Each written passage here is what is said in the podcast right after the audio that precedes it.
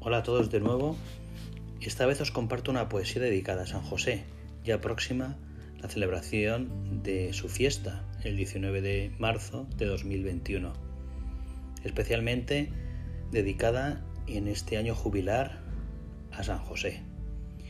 Para que entendáis un poquito mejor la poesía, deciros pues que es un recuerdo de Jesús en la época en la que trabajaba con su padre en Séforis, una ciudad que está a unos diez kilómetros de Nazaret, construyendo una de las edificaciones de Herodes Antipas, el hijo de Herodes el Grande, que fue quien persiguió al niño Jesús.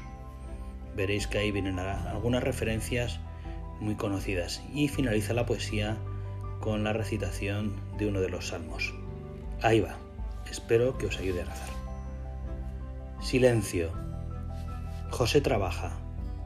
Estamos en Séforis y hace un calor de arena y fuego. En sus manos expertas, un cincel y un martillo, tallan, precisos, con una aprendida técnica egipcia, una piedra del nuevo palacio de Antipas. Era la última piedra del suntuoso edificio, escogida por José entre las desechadas por los expertos arquitectos. Y José hizo con ella un tallado minimalista con golpes, unas veces recios y otras gráciles, pero siempre resuelto, sin dudas. Una obra maestra que encajó a la perfección en el hueco que faltaba. Me acuerdo del brillo en sus ojos cuando me sonrió. Tú lo harás mejor, me dijo. En el camino de vuelta a Nazaret, a paso rápido, recordamos los días de nuestro éxodo, y rezamos al Padre por Herodes y su familia, agradeciendo el trabajo continuo de aquellos fecundos siete años. Quedaba una última faena ese día de Nisán, la luna asomando entre los olivos, y pese al cansancio, reparamos la puerta del aprisco de Joel para que no perdiese su rebaño. Y José no quiso cobrarle nada. Nos dio unos dátiles sabrosos que llevamos a María. Recuerdo que mamá nos tenía preparados el pan, el queso, el vino y unas sardinas en salmuera del mar de Galilea, el alimento preferido de José, junto con los higos. Esa noche nos cantó el Salmo ciento dieciocho, inspirado por el Espíritu que habitaba en él, y nos unimos en un abrazo a coro los tres, recitando esta alabanza que era su vida. Den gracias al Señor, pues Él es bueno, pues su bondad perdura para siempre. Que lo diga Israel, su bondad es para siempre. Que lo diga la casa de Aarón, su bondad es para siempre. Que lo digan los que temen al Señor, su bondad es para siempre.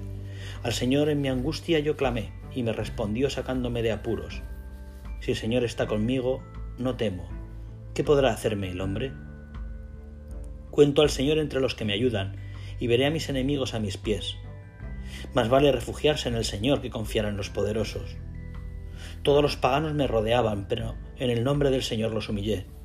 Me rodeaban, me tenían cercado, pero en el nombre del Señor los humillé. Me rodeaban como avispas, cayeron como zarza que se quema, pues en el nombre del Señor los humillé. Me empujaron con fuerza para echarme fuera, pero acudió el Señor a socorrerme.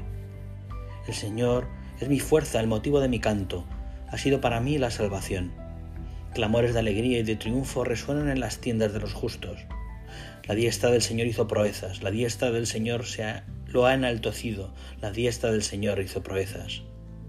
No, no moriré sino que viviré, y contaré las obras del Señor. El Señor me corrigió mucho, pero no me entregó la muerte. Ábranme las puertas de justicia para entrar a dar gracias al Señor. Esta es la puerta que lleva al Señor, por ella entran los justos.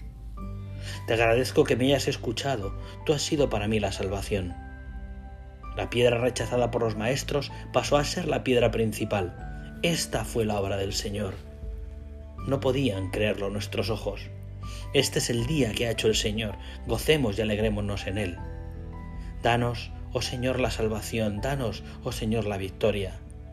Bendito el que viene, el que sea el nombre del Señor. Desde la casa del Señor los bendecimos. El Señor es Dios, Él nos ilumina.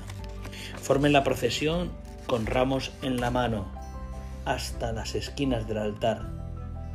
Tú eres mi Dios, te doy gracias. Dios mío, te digo que eres grande. Den gracias al Señor, pues Él es bueno, pues su bondad perdura para siempre. Feliz fiesta de San José.